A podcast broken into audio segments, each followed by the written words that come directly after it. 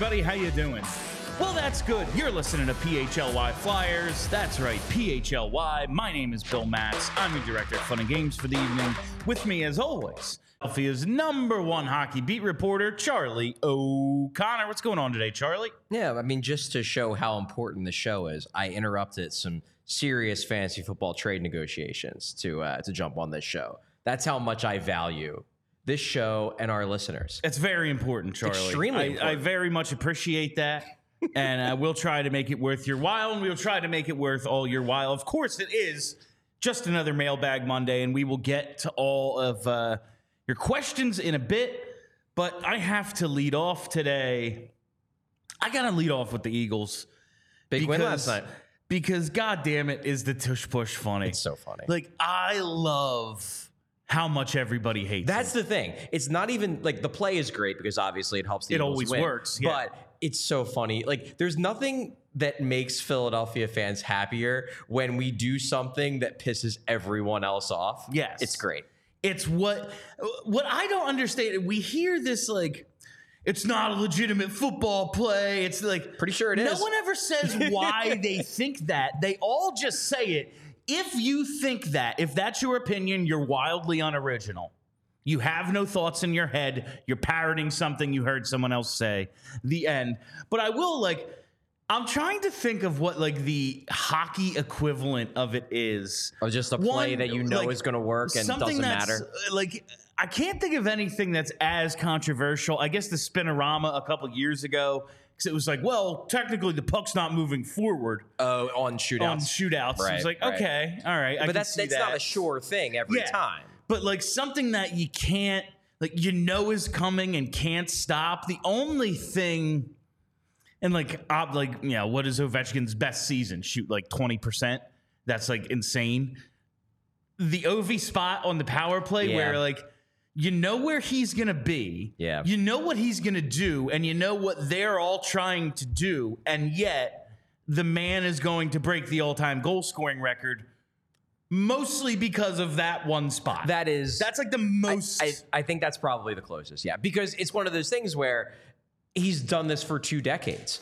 If teams were ever going to figure out how to stop it, they would have figured it out by now. Yeah. But they can't because he has one of the best shots ever and just has that knack for locating it while one timing it at this insane velocity, which is not exactly similar, but you know, there is the fact that Jalen Hurts can can squat 600 pounds and they have a Hall of Fame They center. Jason Kelce. And you know what? Like, sorry, you don't have those things, so you can't do this play Yeah. as well as we can. I think of the calls to ban it, uh, and this just this just popped in my head. It's like the um, the hell's the shape behind the net? The parallelogram, Oh, the or whatever- trapezoid? trapezoid, whatever the hell it's called. Like, there's no more Marty Brodeur, so we don't need it. Yeah. And, like. that is kind of yeah, similar, we can though. we can ban it, Yeah, but like 'cause no one else Jason do that. Kelce's going to be retired in a year, and there's no other Jalen Hurts, so I wouldn't I wouldn't worry too much about everyone else trying this. Exactly. Like I just see it as something like, oh yeah, let's let's legislate some more. You know what the you know what all sports need? More more rules. Yeah, baby. I that's think what we're we need. all looking forward to more rules, but that, I just had to get that in. Um, before we get on with the hockey portion of this program, though, so we're going to another sport. You're gonna you're gonna I be, just- you're gonna well, get the, the only hockey fans you very are angry. you are Philadelphia's number two or three baseball beat reporter. might be a little ambitious, but thank you. Uh, I need an official prediction. The Phillies have never played a game seven. Will that streak continue? no, they're winning tonight, and I will be there for them. Hopefully, Ooh. closing out this series in six. I am of the opinion. The, the reason why I go into this game not that worried is that even if they lose game six, which I don't think they're going to, but even if they do, it's so hard for me to imagine Arizona winning two straight games in that madhouse that is Citizens Bank Park. It would be surprising. It would be very surprising. Like they needed to win one of the three in Arizona. They did. Ideally, you win two and you never have to go back. But all they really need to do was win one because I just find it very difficult that they're going to lose two straight games at home, given how utterly bonkers Citizens Bank Park is. as fun as Garrett Stubbs going in the pool naked would have been. it would have been funny. I think I think it's great for everyone that they wrap it up here. All right. let's get on with the uh, the hockey portion of today's The Metropolitan Flyers. Division leading Philadelphia Flyers. the first place Philadelphia Flyers, three one and one to start this season. I can't say anyone had this on their bingo cards. Now we have been hearing from people who, from the start, said, "I think everyone's underrating this team. There's no way they're a bottom five team." I still think that's very much on the table. Could be. like it could happen, uh, but the way they're playing right now, the people who thought that this was going to be better than expected, yeah, you were you were damn right. Uh, turns out Sean Couturier, everything's cool. Carter Hart, he's really good. Travis Sanheim, actually, we've had a number one defenseman this whole time. It's What do you him. Uh, who who would have thunk it? But I, I want to start out with something you've been. Uh, this has been a little pet project of yours. You've been very excited to publish this, and I saw it hit all PHLY. Was it yesterday? Yes, It was- I thought about waiting until today, but it was like, you know what? It's done. Just why get not, it up. Why not Yeah. publish it? Yeah. What else is going on in Philly sports? We can read about Joel Farabee's house. Yeah, well, there was like four hours for the Eagles Yeah. game. People had time. No, it's it's something you've been looking forward to, and you've been uh, you've been telling me about, and I've been excited to read it.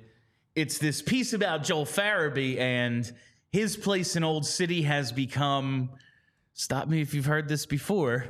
The hub for all the young guys, and uh, it's a it's basically he's taking on this leadership role, and we've heard uh, like yeah, on the last broadcast, I think they brought up like he's maturing into a leadership role, and they're asking him about it, and he's just kind of like, I don't know, I'm not the guy like yelling and screaming in the locker room, but I'm one of the guys who's.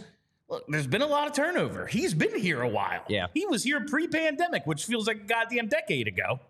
Not many dudes left on this team were. Tell me uh, just about this Old City, why you were why you were excited to write this uh, old city piece and maybe one anecdote. Don't give the whole thing away. Go to allphly.com and read the thing, God damn it. But one maybe anecdote from this that'll sell people on it. Yeah, I, I think it just it became obvious when we got to, to training camp that Joel Farabee, we, we knew that he stayed through the entirety of camp. Anybody who follows any of these players on Instagram saw the videos he was posting, was all over Philly. But it became clear that he had really opened up his house to all of the young players who were here during the summer. Now, some were here the entire summer, like Tyson Foerster. Actually, in, in the piece, I I break this down. He is Joel Farabee's roommate. Well, that's how it all started when you were telling me about it. It was like Tyson Foerster's living with them, and that's what they're telling us. It seems like a lot more dudes are hanging oh, out. Oh yeah, though. yeah. Well, so Wade Allison, obviously not on the team. We'll actually get to him a little bit later in the show, but he lived in in um, in Farabee's basement last season. Tyson Foerster was always planning to move into the second floor this year. Egor Zamula was there apparently all the time in the summer. All of the kids who were in town for development camp were hanging out there. Joel Farabee just basically bought this house from Sean Couturier, Sean Couturier's old place. Sean Couturier was moving because, you know, he was having a child, you know, settling down. So he's like, I'm going to move out of the city. And apparently he was injured. It was during, it was before the second back surgery, but after the first one. So this would have been like February ish, I believe, in like 2022, I guess. And basically just kind of mentioned in passing as Farabee was hurt too, and just mentioned, yeah, I think I might sell my place. And Farabee just said, really? You know, I, I might might be in the market for one, and then they just do a uh, an internal flyer sale, and now it is Joel Farabee's place. And apparently, Joel Farabee found very quickly that this place was way, way, way too big for him. Uh, so then he's just like, I need friends, and, and apparently he uh, he bugged when when he had hurt his neck in in off season training. He comes back to the Philly area to like get it checked out, you know, start I guess his rehab, do the surgery, whatever, and he asks Foerster to come pick him up because Foerster is in town and. On the car, in the car ride home, Farabee immediately is like, "So Tyson, you want to live with me?" And that's how he ended up getting his roommate. like that's absolutely that's outstanding. Um is there any because we know how this went the last time. First of all, I am I'm really really intrigued by the idea of Sean Couturier moving to the suburbs. Like in my mind, he went, Danny, like you got any neighbors selling your houses? I really liked your neighborhood. Yeah, Like, I can like he grew up there, right? everything coming full circle. But is there any sort of consternation about this going the same way as last time? I, I do not get the sense that Joel Farabee is of the same Ilk. ilk as Mike Richards and Jeff Carter. I Joel Farabee, let me put it this way. Joel Farabee told me this did not make the story because it really had nothing to do with the story, but Joel Farabee's pandemic hobby that he took up was teaching himself how to play video games on a keyboard. I think that is more Joel Farabee. I don't, You know, not saying that they will not party and they will not go out on the town, but I think Joel Farabee's idea of a good night is, you know, playing Fortnite until 3 a.m. You know- that, that is him going hard. as much as this is good for the team and the overall health of the players, there's something to be said for just being abs. Like, why get that good at sports? why try so? The whole point is to lead a life of fantasy.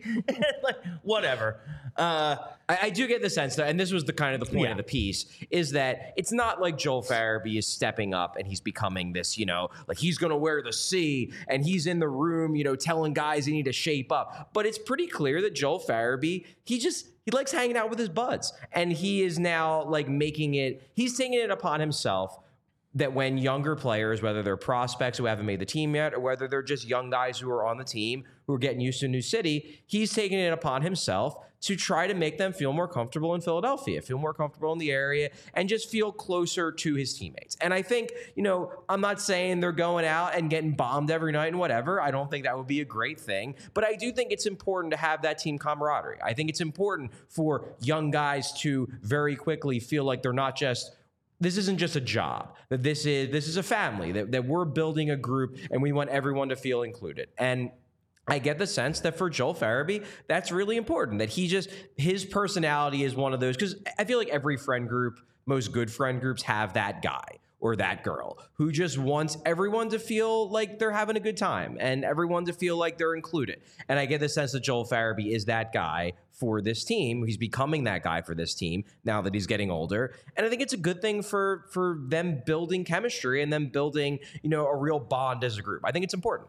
And we've talked about the differences between last year's team and this year's team. Last year's team get off to a similar start. I said they started three and one, five and two last year. But the way they're playing looks much, much oh, different. Oh, yeah. Last year was a big, like last year was a big transition.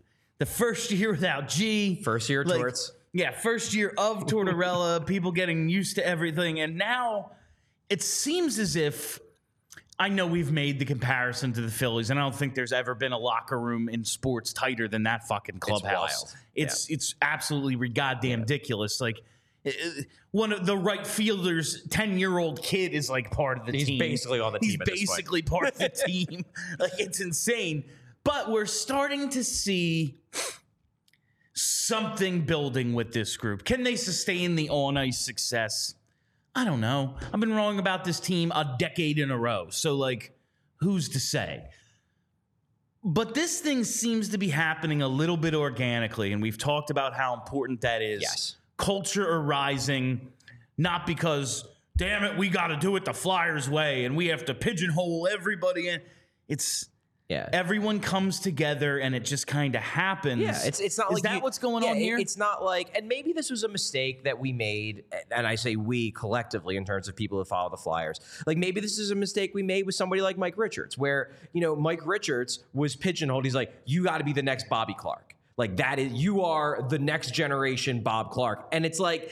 In some ways, he was. He was a super relentless player. Obviously, had some amazing moments, but also like maybe they gave him the captaincy a little too early because because he said he didn't want it, and then they gave it, and they to, gave him it to him anyway. anyway. Like maybe these things have to happen more organically. And what was really exciting about doing that piece about Farabee was that it really did seem like it's organic. It seems like Farabee. It's it's not like he's doing this because you know, man, we well, we got to do this. We like I have to open. It's like no. I just like hanging out with my buds. And the more buds, the better. And that's the way he's looking at it. And like, hey, I got a real big house. I got way too much space. So, hey, like like Tanner Laczynski, this didn't make the piece, but Tanner Laczynski, obviously didn't make the team, he was literally crashing on Farabee's couch through the entirety of training camp because his wife and kid, I believe, were still in, in Allentown and they weren't sure if he was going to make the team. So it's like, well, if you make the team, we'll move to Philly. Until then, we're gonna stay in Allentown, and I need somewhere to stay. And Joel's like, "Yeah, just come crash on my couch for a few Ah, weeks." Honey, I don't know if I'm gonna make. You know, I'm just gonna stay at Joel's. you stay back in Allentown. It's cool, man. Uh, we'll figure this out if and when anything happens. My man went on a vacation for training camp. No wonder he didn't make the team. I mean, he, he had a pretty good camp. He's actually playing quite well in the AHL. He did. He had which- a hat trick the other night. Yeah, which We'll, we'll get to. But again, it just it feels organic. It feels like this isn't Joel Farabee forcing it. It feels like this is Joel Farabee just wants to be friends with his We've- buddies. And this is an interesting transition because one thing that I've heard, and I don't know if I've talked a lot about this on the show, but if you've been watching John Tortorella's press conferences, if you've been following everything that's tweeted out about quotes from from him on Twitter, he has said on multiple occasions that he feels like this room is so much better than it was last year. And he's he's been very careful to say he's like it's not that I think the guys that we got rid of were bad guys. It's just that it seems like these guys who are left fit better together and it's allowing for guys like Joel Farabee who maybe before like I do not think that Kevin Hayes was a toxic influence in the locker room. I don't. I think he's a good dude. I think there's a reason why he's one of the most well-liked players around the NHL. But the fact of the matter is is that Kevin Hayes was kind of the like party guy. He was the guy who got everybody together. Like that was him. That's always been him. Maybe Joel Farabee doesn't step up like this into this role if Kevin Hayes is there because he figures, well, Creates like, the like- opportunity. Like This that's is like, Kevin's room. This is that's what Kev does. I don't want to step on his Yeah. toes. Now Kevin Hayes is gone, and suddenly you have a 23 year old Joel, Joel Farabee being the guy who's who's planning the things. And, like- who on a, on a Friday after practice, if they don't have a game, it's like, hey, come over to my place. We'll all hang, and maybe we'll hit up a bar. And maybe like I, I, you know, I'm not in the locker room. I'm not on the team. Maybe I'm misjudging the dynamics here, but we'll get to the other two in a second. But Hayes specifically seemed like a leader for a different group. I agree with that. like I totally the, agree of with the that. G and Jake team. yeah, yeah, Like with Alain Vigneault, it worked. yeah. And with what they're left with, it's like, all right, old man. Yeah. like, and, and and the kids all loved Oh, Hayes no, too. not that they to be didn't sure. like him. Yeah. Like it's just like he didn't fit with what was gonna be because we can all look at it and be, well, even if you're here next year, you're not.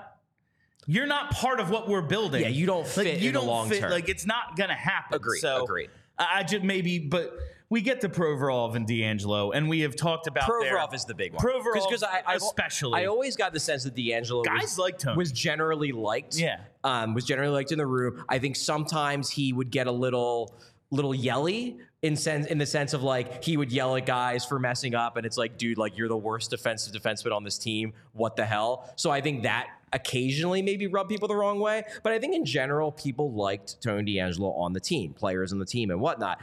Provi was a problem. And you know uh, we're not even going to get into into the pride stuff. I think that played a role just because of how that was just kind of like a check against. Exactly. Well, it was just because of how well liked and well respected Scott Laughton is, and this was Scott's thing, and Provi was not willing to be part of Scott's thing. But it, this this went far beyond that. Like one of the stories I heard about uh, about this was just that like Provi never really hung out with with his teammates. You know, he was always kind of off on his own, off doing his own thing he just was never and this was even in the good years when the flyers were contending that he was kind of I won't I won't say a lone wolf because he just basically spent all of his time with his girlfriend but like the one story I heard was during casino night which they're doing again this year that like basically all the guys are you know they're around like the craps table just like hanging out shooting the shit and Provi like spent the whole time just like off in his own little world and it's like you know at sometimes and maybe that's just that's just not him. Maybe he's just a very you know independent kind of guy who doesn't particularly care to you know hang out with any group. Maybe it was just this group but for whatever reason he just didn't seem to fit. And he clearly wasn't happy playing under Tortorella, so that played into it too. Not only is he not like an ingrained part of the the friend group, he also doesn't like the coach. He doesn't like the style. He made that abundantly clear before the opener when he basically said that we've been playing a style I've hated for years and you know, that plays into the lack of accountability because then everything is the style's fault, nothing is his fault, which then plays into other players in the team not liking them that much because it's like, hey, when I screw up, I I acknowledge it. I own it. You don't. You blame other people. So I think Provy more than the other two definitely he was someone who needed to go for off ice reasons because he really just didn't fit this kind of tight knit culture they were trying to build in that locker room. I just love that, like, if I'm a longtime member of that locker room, I'm looking at Claude Giroux. It's like, yeah, this kid's complaining. yeah. You don't like the way things have been going the last couple of years here. Huh? how about that? How about that? How about that? Uh, we got to. Uh, I got to get one of these Gotta- in we gotta fit an ad. We gotta. We gotta get to, a lot. Let's talk about Shady Rays. Listen, you got to gear up for the season ahead with quality shades built to last. And our friends at Shady Rays have you covered with premium polarized shades and quick swap snow goggles that won't break the bank. Shady Rays is an independent sunglass company that offers an unrivaled product that's just as good as any expensive pair we've worn. Durable frames and world class optics for all outdoor adventures.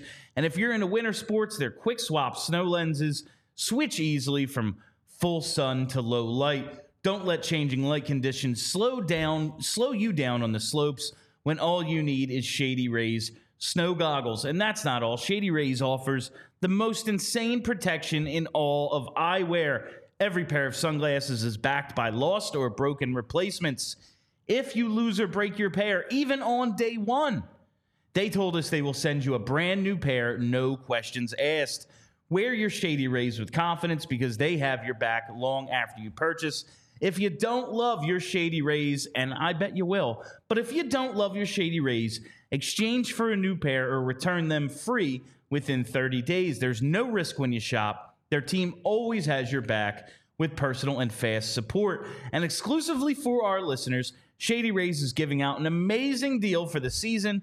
Go to shadyrays.com and use code PHLY for 50% off two plus pairs of polarized sunglasses.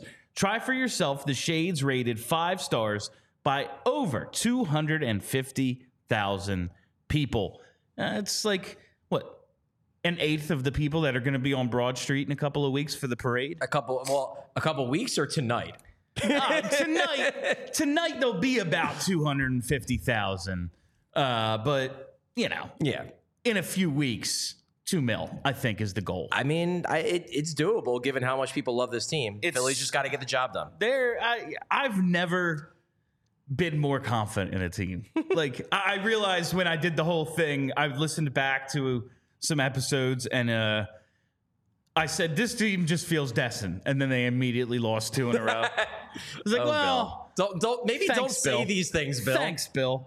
Uh, let's get to uh, anything else on the piece or the locker room before we get to some uh, mailbag questions. Yeah, I just think it's going to be interesting to see how this this all develops.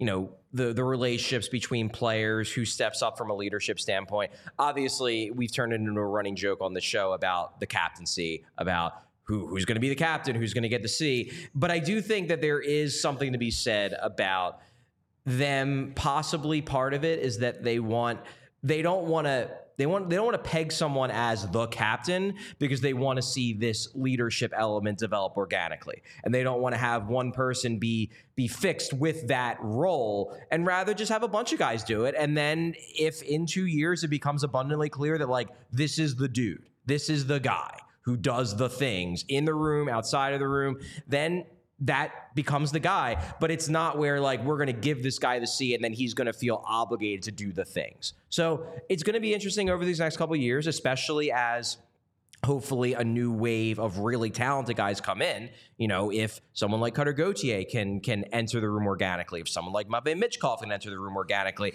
it's going to be interesting. Can it's you going to be very imagine? interesting. Can you imagine the Philadelphia Flyers having a Russian captain? Oh my God. What a just. It's a, new, a it's a time. new era It's of a new orange. era of orange. Ain't talking about love. Uh, I just know you love it so much. Oh my God. Uh, let's get to some. Uh, let's get to some mailbag questions, and we will lead it off with. I guess. Well, this. It's really the Wade Allison conversation where Yeah. a couple of these. Uh, Well, because we mentioned him earlier in the show, Yeah. so I think this is a, A good, couple a good these- springboard. so Lappy basically said that This was over the weekend. over the weekend Right. That Wade Allison has to be more like Tanner Laczynski in handling his demotion. Wade even got demoted to the Phantoms fourth line. Yikes. Things are not going well for the uh, once promising looking dude from Western Michigan. And that leads us to a couple of our uh, first questions. I guess first we'll start with uh, Sam at Gritty Stand 69. Any thoughts on Laperriere's comments on Wade Allison this weekend and what it means for his chances of getting called back up? Well, the obvious answer is it means a lot for his chances of being called back Doesn't up. sound great. In that if someone gets hurt, he ain't going to be the guy who gets called back up. No, from he was. I mean, At least not yet. it- we were penciling him in as 13th forward, and now it's yeah. See when we see you. Yeah, yeah. I, I think uh, the the comparison I want to make here is with Zach MacEwen last year because Zach MacEwen dealt with something similar. Obviously, MacEwen has a uh, you know has a lower ceiling, let's say, as a player than what we would expect Wade Allison or we hope Wade Allison's ceiling is. MacEwen is more of a straightforward liner, more of a fighter type. Wade Allison, you think, hey, maybe he could be a 20, 25 goal scorer in the NHL if he hits. Well, MacEwen got sent down at the end of camp. He passed through waivers. Nobody claimed him. He came down and he easily could have sulked. He easily could have been like, no, I'm an NHL player. This is ridiculous. They just don't value me. And then, you know, struggled for the first three or four weeks down in the AHL. Instead, he hit the ground running, had a couple really good games to start the AHL year, and then for, I think it was like the very first injury, maybe the second injury that happened in the forward core. MacEwen was right back up, and he actually had a couple really good games to start out the you know his NHL portion of his season. And when Allison was sent down, I think the, the communication from Tortorella, from the organization to him was go do what Zach did last year and make it so you're not down there for long. Go in with the right attitude. This appears to be confirmation that Wade Allison did not go down with a great attitude. And I don't want to I don't want to bury this kid because you know what? I I get it. I understand why someone who has pr- proved last year that at the very least he is an NHL caliber player. Yeah, like where in a, in a lineup Yeah. to be determined. But, But, he, he can play in the NHL. he looks like he belongs in the Yeah. NHL. I, I can understand why someone who believes they're an NHL caliber player who has a lot of internal pride is gonna think that this is bullshit. And especially if he feels like he's being treated unfairly by the coaches, if he feels like the organization doesn't value him, if he's honestly a little hurt that they sent him down, if he's hurt that no one in the NHL felt the need to claim him, given the fact that he showed he was an NHL player last year, I can understand why that could could eat at a guy and why that could impact him. That said, if you're going to make it in the NHL, you got to overcome those things. Like you have to. It's pretty rare that a player isn't going to deal with some type of adversity in their NHL career. It's part of the reason why they went out and they they brought in guys like John LeClair and Patrick Sharp to help with development. Is that you know these guys weren't Eric Lindrosses who came in and were stars immediately. These are guys that you know got scratched, who who got benched, who got sent down, who had to spend time on the fourth line before they showed what they really were capable of. And Wade Allison is having to deal with some of that adversity, and at least in the early stage of the season, he's not apparently doing a great job dealing with it, and and that's it's not a great sign. So I guess that that gets us to the next question from uh, this was actually from the Die Hard Discord, uh, J Chime ninety.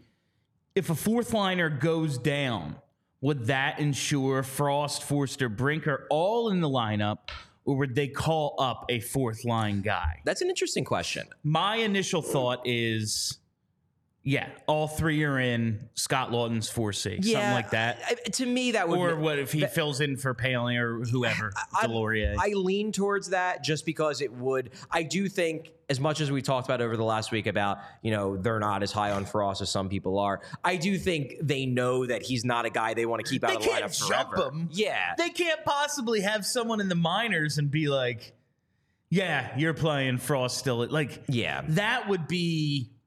Uh, we got a question last week from when we did some Discord questions. Does he have? Does Frost have any trade value? If they jumped him, wouldn't that point everyone to go? Well, he has no value internally. Why would we ever give up anything for this guy? Right?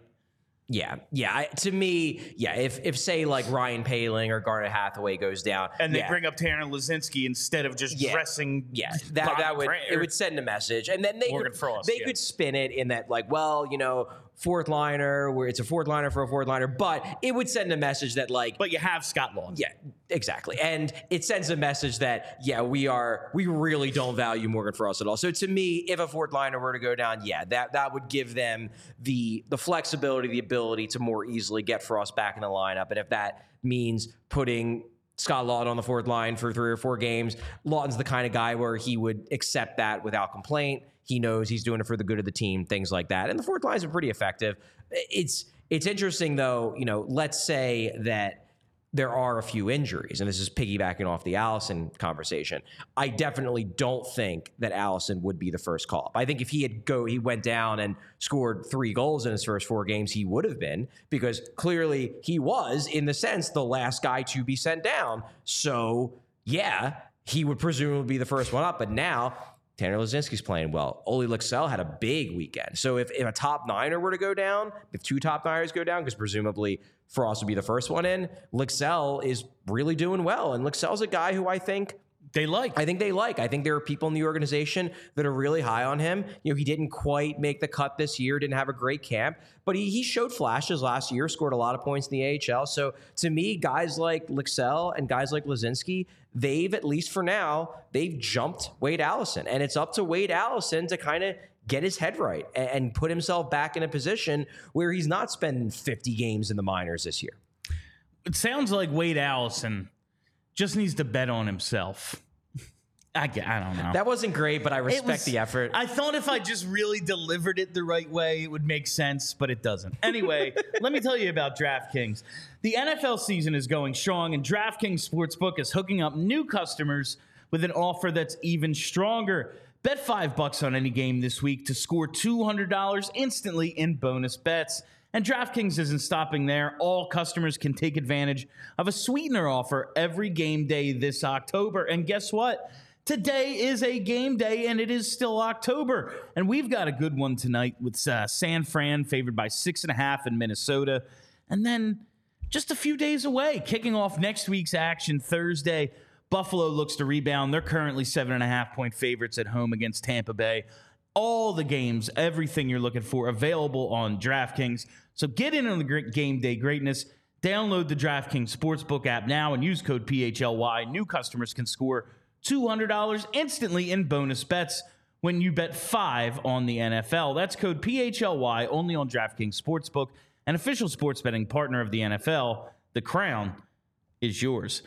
Gambling problem? Call 1 800 Gambler. Visit www.1800Gambler.net. In New York, call 877 HOPE NY or text HOPE NY. In Connecticut, help is available for problem gambling. Call 888 789 7777 or visit ccpg.org. Please play responsibly on behalf of Boot Hill Casino and Resort. Licensee partner Golden Nugget Lake Charles. 21 plus age varies by jurisdiction. Void in Ontario. Bonus bets expire 168 hours after issuance. See sportsbook.draftkings.com slash football terms for eligibility and deposit restrictions, terms, and responsible gaming resources. All right, few more, uh, few more mailbag questions for us here, Charlie. And this is uh, this is actually pretty good one uh, from Billy O. Uh, Noah Cates and Owen Tippett are shaking off their bad starts. Do we feel like Scott Laughton had a better game on Saturday night? The defensive lapses surprised me since his identity revolves around being a two way player. Of that trio with slow starts, seems like he's still struggling. Would you say Scott Laughton is off to a slow start? He's put up some points. Honestly, no. I do. I think he can play better from a two way standpoint. Yeah, I, I, do. But no, it's hard for me to say a guy's off to a slow start when he has four points in five games and he's far from a close to point per game guy, true talent wise. Yeah, he's had some lapses to be sure, but.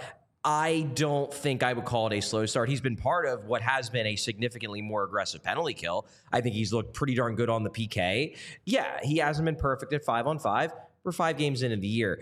I'm certainly not at a point with Scott Laughton where I'm advocating for him to be dropped down the lineup. I'm advocating for him to to sit out for Morgan Frost, for example. I think he's playing fine. I think he has another gear. I think he probably knows that he's made some mistakes, but he's been in and around the play. He's been active. I, I haven't I haven't loved what I've seen from him so far, but I think in a lot of ways that may be more reflection on just how many players whose starts I have loved, particularly in the forward core, that it just doesn't seem like Laughton has been as impressive relatively comparison in comparison to say like somebody like Konecny or somebody like Brink or somebody like Couturier. Like those are the guys that are jumping out at me. And then you have, you know, a guy like Tippett, you know, has a really, really good game. A guy like Cates, I thought was really good on Saturday. Like Laughton hasn't had that one game where you're like, yeah, there's there's the Scott Laughton who who stepped up last year and became like a legitimate second line caliber forward. He hasn't had that game but he's still producing on the score sheet. He's still helping on the penalty kill. So I, am in no way, shape, or form concerned about Scott Laughton. No, I, I, like how you put it. Like in any given year, if Scott Laughton started out with four points in five games, you'd be like, "Oh shit, look at Scott Laughton. exactly, Laughton." Yeah. But because we're so hyper focused on like every individual guy, and especially the younger players, and they are off to a much better start than many of us expected. It's like, oh, what's up with Scott? It's like, well, he's probably fine. Yeah. But like a bunch of dudes are actually playing real well. Yeah. That does lead to a question though, like how much leash we know the coach loves him, we know he's the only guy wearing a letter, all that stuff. Is there any scenario in your mind where he might come out of the lineup for Morgan Frost at some point? It's real tough. Absolutely no it's way. It's really tough for me to imagine that. It, I'm not saying it can't happen because, look, John Tortorella has made it abundantly clear that he wants to be focused on accountability. And if Scott Laughton has a really bad week, hey, anything can happen. But and, there is also the element of he's a slightly older player. I wouldn't quite call him old. You know, he's not in his 30s, but he's not in that like 24 and younger crew that people are really more hyper focused on. Like, let's play them as much as we can. Laughton's more of a of a veteran type guy. He's been around. They think he's he's probably like 28, 29 at this point. I, I, I don't remember his exact age. I know he's in his late 20s. So I understand why people might, you know, look at him with a little bit of a side eye and be like, would they sit him? I I'd be surprised. I'd be surprised. I'm not saying it's impossible. I'd just be surprised. It, I think surprising is the word, uh, and it's maybe it's the the quote hypocritical side of torts, but like Uh, he's just his kind of player. I, I think coaches like Laughton is the kind of guy too. And maybe Cates over time will develop into this kind of guy. You could see him going down this path. But coaches, understandably, I don't think this is an irrational thing for a coach to want. Coaches love to have that one guy in their lineup where it's like an in case of emergency break glass kind of thing where like hey if two guys get injured in the same game and suddenly we're down to 10 forwards i know scott laughton i can put him up on the first line if i have to. He can play center. He can play the right side. He can play the left side. I could stick him in on the power play and he won't, he's not going to be amazing, but he'll hang in there. Like they like to have that guy where, you know, he can plug a hole if a hole pops up unexpectedly in a game. If one guy just doesn't friggin' have it that night, if he, I mean, who the hell knows? Maybe he was out drinking the night before and it's pretty clear in his first two shifts that this guy just does not have his legs. Fucking Farabee. not Joel. Ah, it's his place. it's going to be his fault no matter. No, I actually, I love. No, but, but, but seriously, on, like, yeah Laughton gives a coach, any coach, but particularly yeah. a coach like Tortorella, he gives him that flexibility that, hey, if something goes wrong, I can use Laughton anywhere. And that's the kind of thing where I just think it would make them hesitant to take that sort of Swiss Army knife type player out of the lineup because it just makes a coach feel a little bit more, a little bit more confident, a little bit more at ease, knowing that they have a guy like Laughton that they can use in any role if they need to. Now we have uh, we have a few more mailbag questions coming up. Uh, but first, Charlie wants to run through a few numbers uh, through the first five games. They're mostly good, with That's, the exception of one. With, and I bet you can guess. I bet you can, I guess. Bet you can guess. But it's you know we've we've made the comparison like okay this year versus last year, but it just looks different, and I think the numbers kind of bear that oh, out. the numbers, yeah. Like what do you uh, what do you really want to dive into here with your advanced analytics? Yeah, you know, like I mean, shot attempts. Yeah, it's such an advanced yeah, and, and like advanced analytics, as in like penalty kill and power play yeah. efficiency rates. Exactly. No, so so going into five on five real quick. Uh, expected goals, which if you're not familiar, it's it's basically exactly what it sounds like. It's essentially weighting every Scoring shot, chance. every shot for the quality of the chance, and putting a number value on it, and then adding them all up. The Flyers so far this year have at five on five collected 57.07% of the expected goals. Currently, through five games, that ranks them fourth in the NHL. That's real good. Like that is not a we're lucking into this and our goalie is stopping everything and we're scoring on 20% of our shots. That is we're legitimately controlling the play. They're also controlling the play in terms of raw shot attempts. Not quite as strong, but 52.94%, so about 53%. That ranks them 8th in the NHL. Now, what's interesting to me about going back to the expected goals for a second.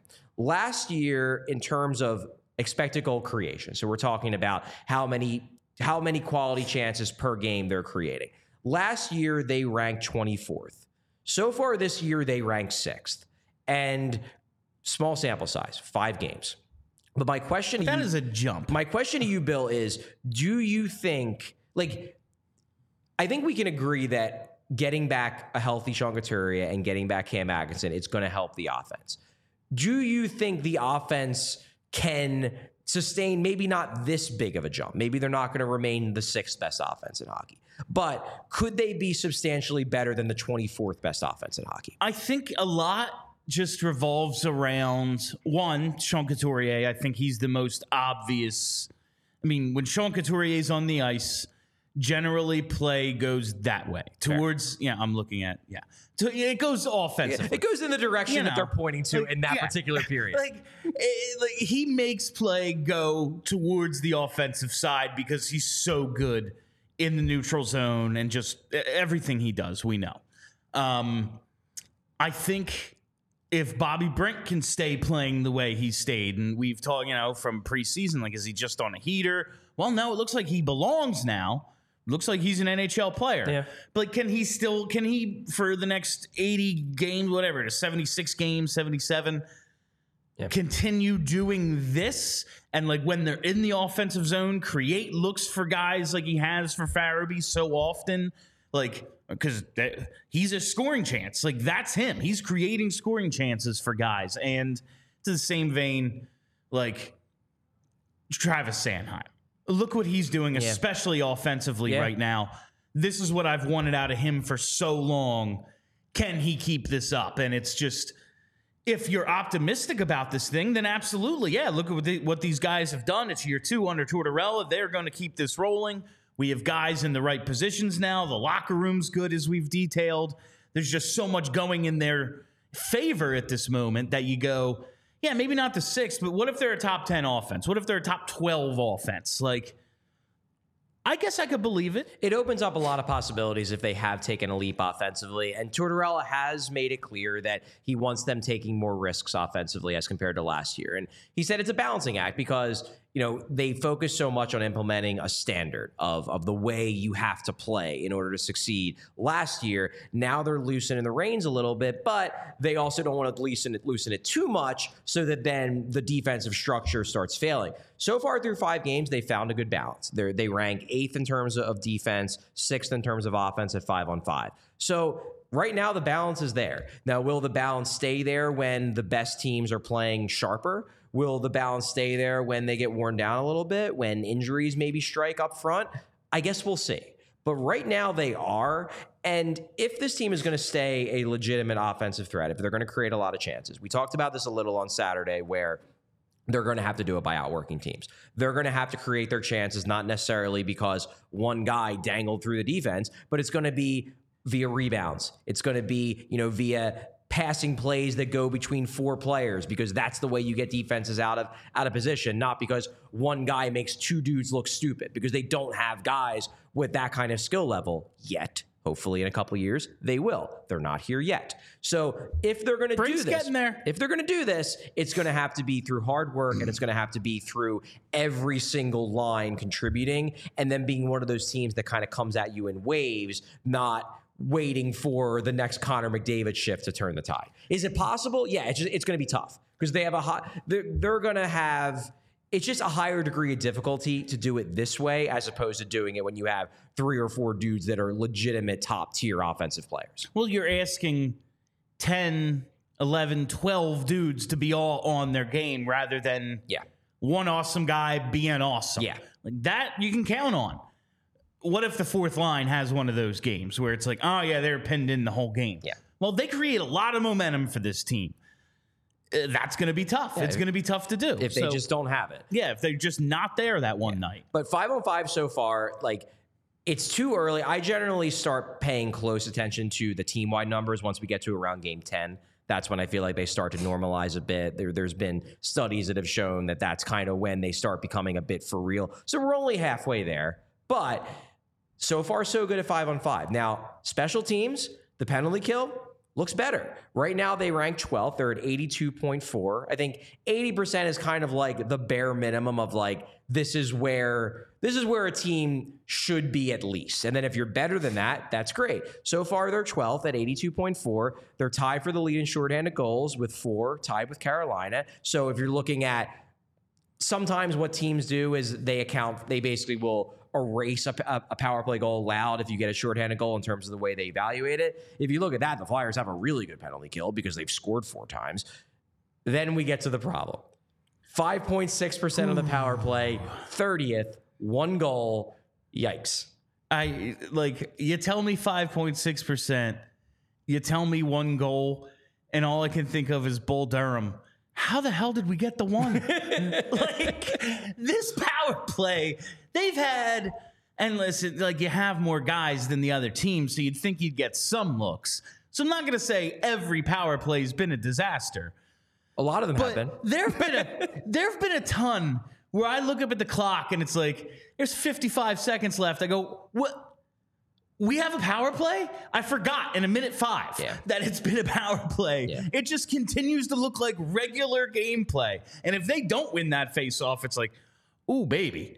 Yeah, they're not getting in the zone. No. No, it's it's They're rough. better at five on five. They're apparently better shorthanded.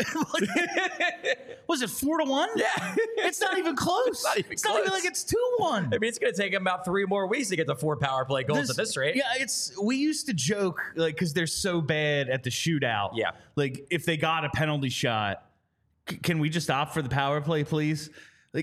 I don't know. Let's Sean Couturier take a penalty Yeah, shot right? again. Can Yeah. we? Can we not do this Yeah. power play? I didn't even think of that. They have just as many penalty shot goals as they do power play goals. Yeah, And they've had a hell of a lot more power plays than penalty shot opportunities. for one of the penalty shot. But I mean, the power play. Look, to me, I went into this year not expecting the power play to be very good, and I've artic- articulated that on the show. In that, I view power plays as a very star-driven enterprise. The Flyers don't have stars; they're going to struggle a bit. That said, the power play shouldn't be this bad. you have more guys than the other team. Someone's open. Like it shouldn't be this bad. And I'm not an anti Rocky Thompson person the same way I was an anti Ian Laperriere person for years in terms of his penalty kill work. But the hard truth is that Rocky Thompson needs to do a better job coaching the power play because no power play should be sub 10%. And they were real bad last year too. So this isn't a new They were thing. 32nd out of 32 teams last year. It was uh, ugly.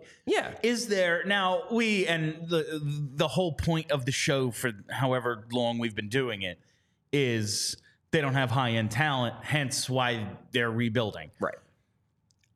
Aside from somehow going into the creation zone and making a guy who can shoot like Alex Ovechkin, um, what can be done to improve this power? Like, do you see something strategically that's not playing to this team's strengths? I think I think they have enough pieces where you should be able to at least put together a, a slightly below average power play because you have guys with skills. Like you have Tyson Foerster with a plus plus shot. You have Bobby Brink, who's looking like a legitimately good playmaker. I personally really like Noah Cates as a net front and down low guy. I think he's really good in puck battles, and I think he can do that. Sean Couturier in past years has been good as a bumper. So they have guys who like you would think they have enough guys who seem to be good at certain things. Owen Tippett has the kind of speed that you would think he would be pretty good at creating zone entries. He sure seems to be good at it at five on five. So they have pieces. They have pieces that you would think that over time you can put a puzzle together where it's at least a functional power play. Clearly they haven't yet. It's early in the season, maybe they will, but the fact that they weren't able to do it last year, and the only pieces they've added this year are Couturier and Atkinson, who, while they're both good players, Atkinson maybe in his prime was a high-end power play guy. I don't think he is anymore. Couturier was always more of a support power play guy. He was always the the third or fourth best weapon on the unit. He's, He's- not the first weapon on the unit. we used to talk about guys earning their power play time at five on five because power play time is where you rack up the Yeah, points. it's where you make your and money. Couturier is a dude who is rewarded for his efforts at five on five on the power play. And if you had, you know, younger Claude Giroux, younger Jake Voracek, if you had these guys around him, yeah, he could be he could be useful. But without those other high end dudes, if you're depending on Sean Couturier, well, that's not him. I think to me, and this uh, this is part of the reason why I get so overly frustrated with Morgan Frost's lack of power play ability thus far in his NHL career. Because my belief, and pa- part of this probably is that I spent the last decade plus watching Claude Giroux, but my belief is that for a power play to be good, you yes, you need you need depth. You need guys that are good in their roles.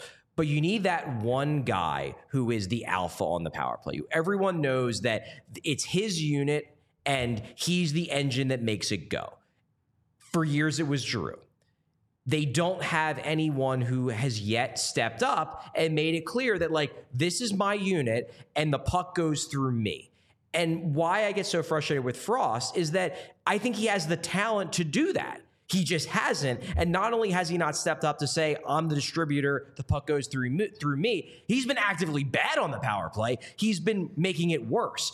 And to me, if this power play is going to get better, if it's going to take, it's going to get better naturally than 5.6% because no power play is this bad. But if it's going to get to the point where it's like even the 18, 19% range where we're approaching competency, it's going to have to be because somebody like Bobby Brink or somebody like Travis Konecny just steps up and is like, puck goes through through me. I'm creating the chances. I'm distributing. I'm the guy who makes this thing work. And no one's done that yet. And I want to see someone do it. Now, who that is, I have no idea, but I want to see someone do it. And I feel like until someone does it, it's not going to matter who's coaching in the unit. It's not going to matter who's in the, the front of the net, you know, whether the handedness is, is the exact right way.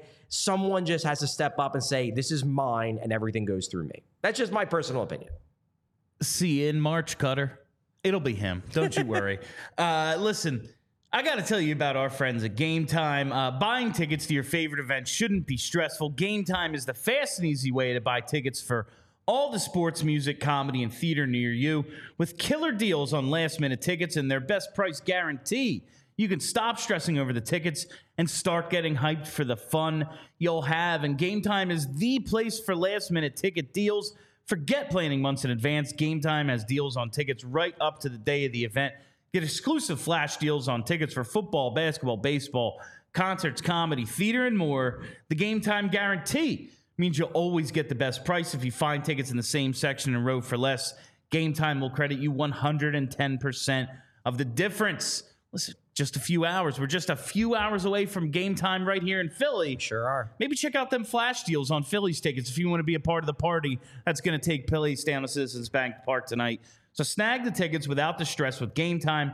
Download the Game Time app, create an account, and use code PHLY for $20 off your first purchase. Terms apply. Again, create an account and redeem code PHLY for $20 off. Download Game Time today. Last minute tickets, lowest price guaranteed.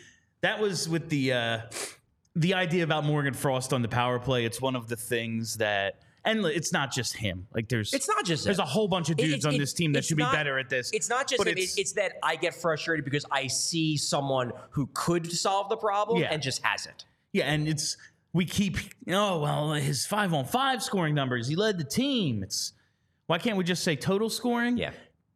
Because the power play wasn't there. And, And it's such a big problem for this team. Like, I'm not going to get mad. should someone like Travis Konecny be Maybe. the engine that makes this thing And- go a little and- bit and better? Maybe, he has to be. Maybe he has to be. I don't think he's like that good of a playmaker. I think he functions a little bit better in chaos than he does in structure, which is the power play, which is why I don't think he's the ideal. But if he's just the best offensive player they have, maybe they have to start attacking with a little bit more chaos. Maybe they have to take on the identity of Travis Konecny a little bit more on the power play and be more of a rush-based attack rather than a a setup in the zone and pass it around.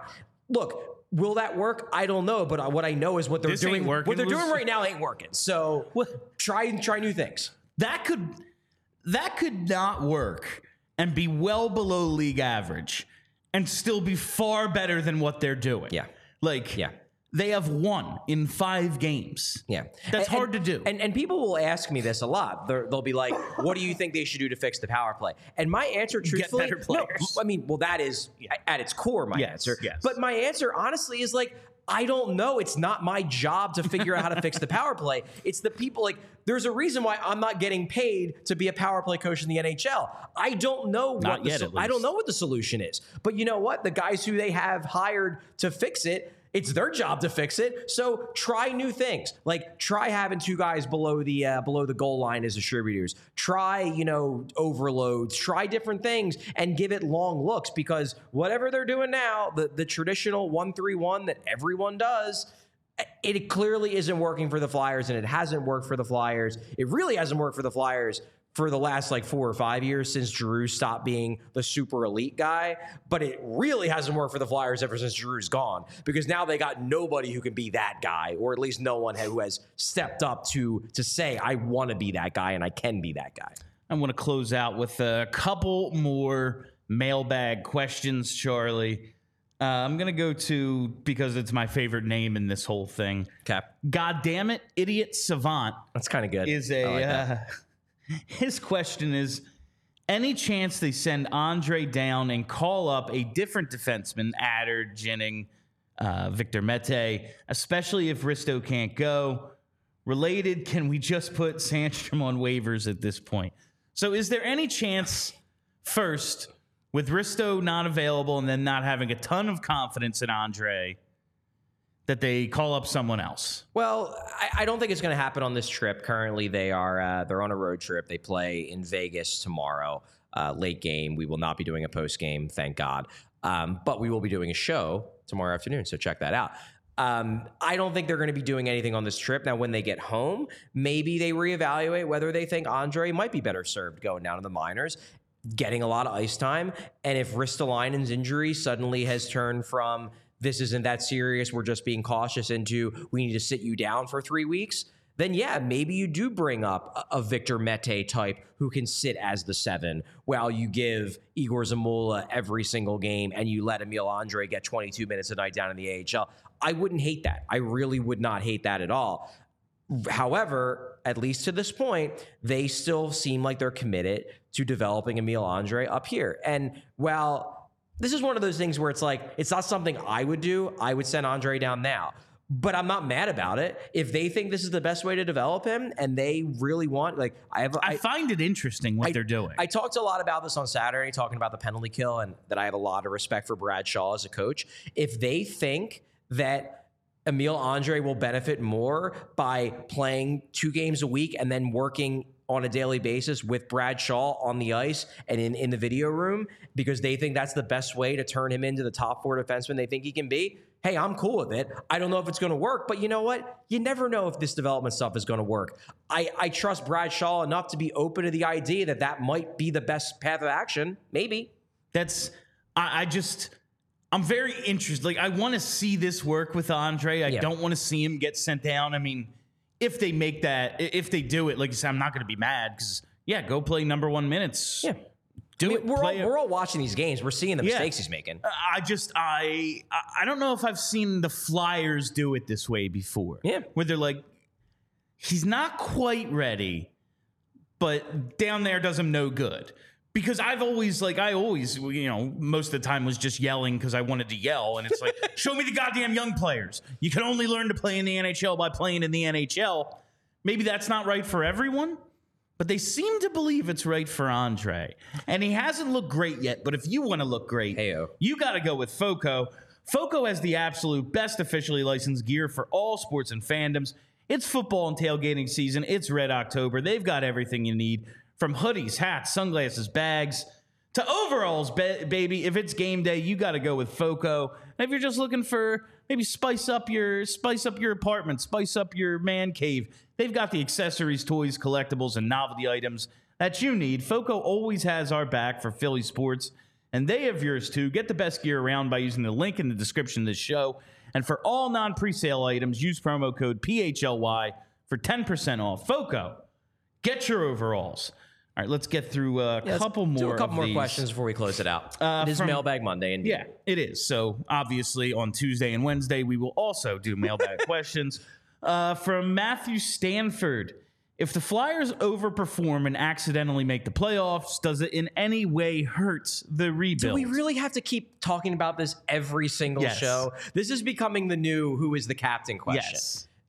It could and it could not. It, as we've said, is that it depends on how they do it. If they do it by Carter Hart having a 935 save percentage and the 5 on 5 metrics fall off a cliff and a bunch of the young guys struggle and they just sneak in because a few of the Eastern Conference expected favorites had a rash of injuries, then yeah, that hurts the rebuild because they have a weaker draft pick and they're still no closer to building a contending team than they were at the start of this year. But if they do it because Sean Couturier looks like is a Selke finalist again, and Noah Cates and Owen Tippett look great, and Bobby Brink looks like he can be a, a second line forward for years to come, and Travis Sanheim is a number one defenseman who is suddenly on a good contract rather than a terrible one. Then no, it's not bad at all. It actually expedites the thing because then you've got Cutter Gauthier coming at the end of the year, you've got Matvei Michkov coming in a year or two, and suddenly this doesn't have to be a long rebuild at all, and hopefully you've already got two star level talents in the pipeline. So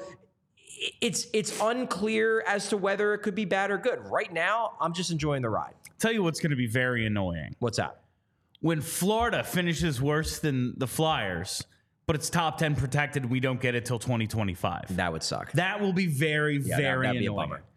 bummer. Uh, let's get to one more here. I think this one you'll like. Okay. From uh, YGL Hockey, which players on the team are most likely to attend, oh, to have attended when we were young on Sunday? Is that the, uh, that's the festival for people like me? Yeah, Who, yeah. like, are still- wa- it, was it was heavy. I went last year. It's like- last year was heavy on the the emo bands. It was it was like like My Chemical Romance was the headliner. Paramore was there.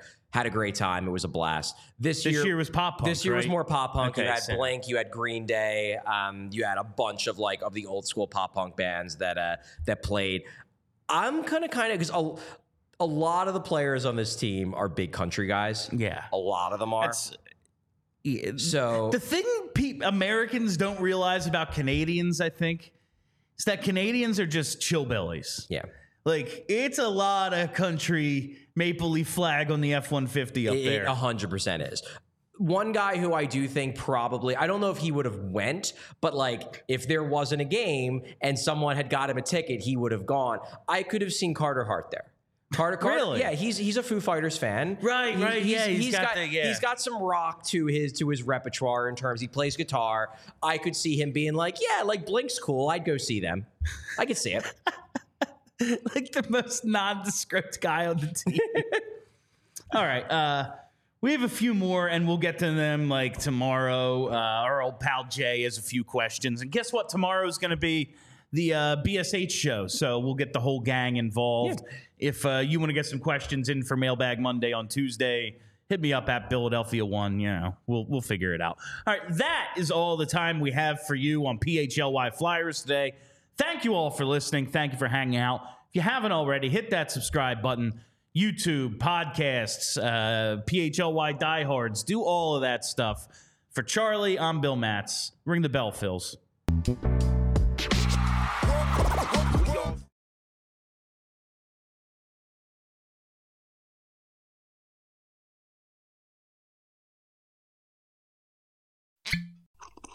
Ah, Mmm. The first taste of rare bourbon you finally got your hands on. That's nice. At Caskers.com, we make this experience easy. Caskers is a one stop spirit curator with an impressive selection of exclusive, sought after, rare, and household names in the realm of premium spirits and champagne. Discover the top flavors of the year now by going to Caskers.com and using code WELCOME10 for $10 off your first purchase. Get $10 off your first purchase with code WELCOME10 at Caskers.com.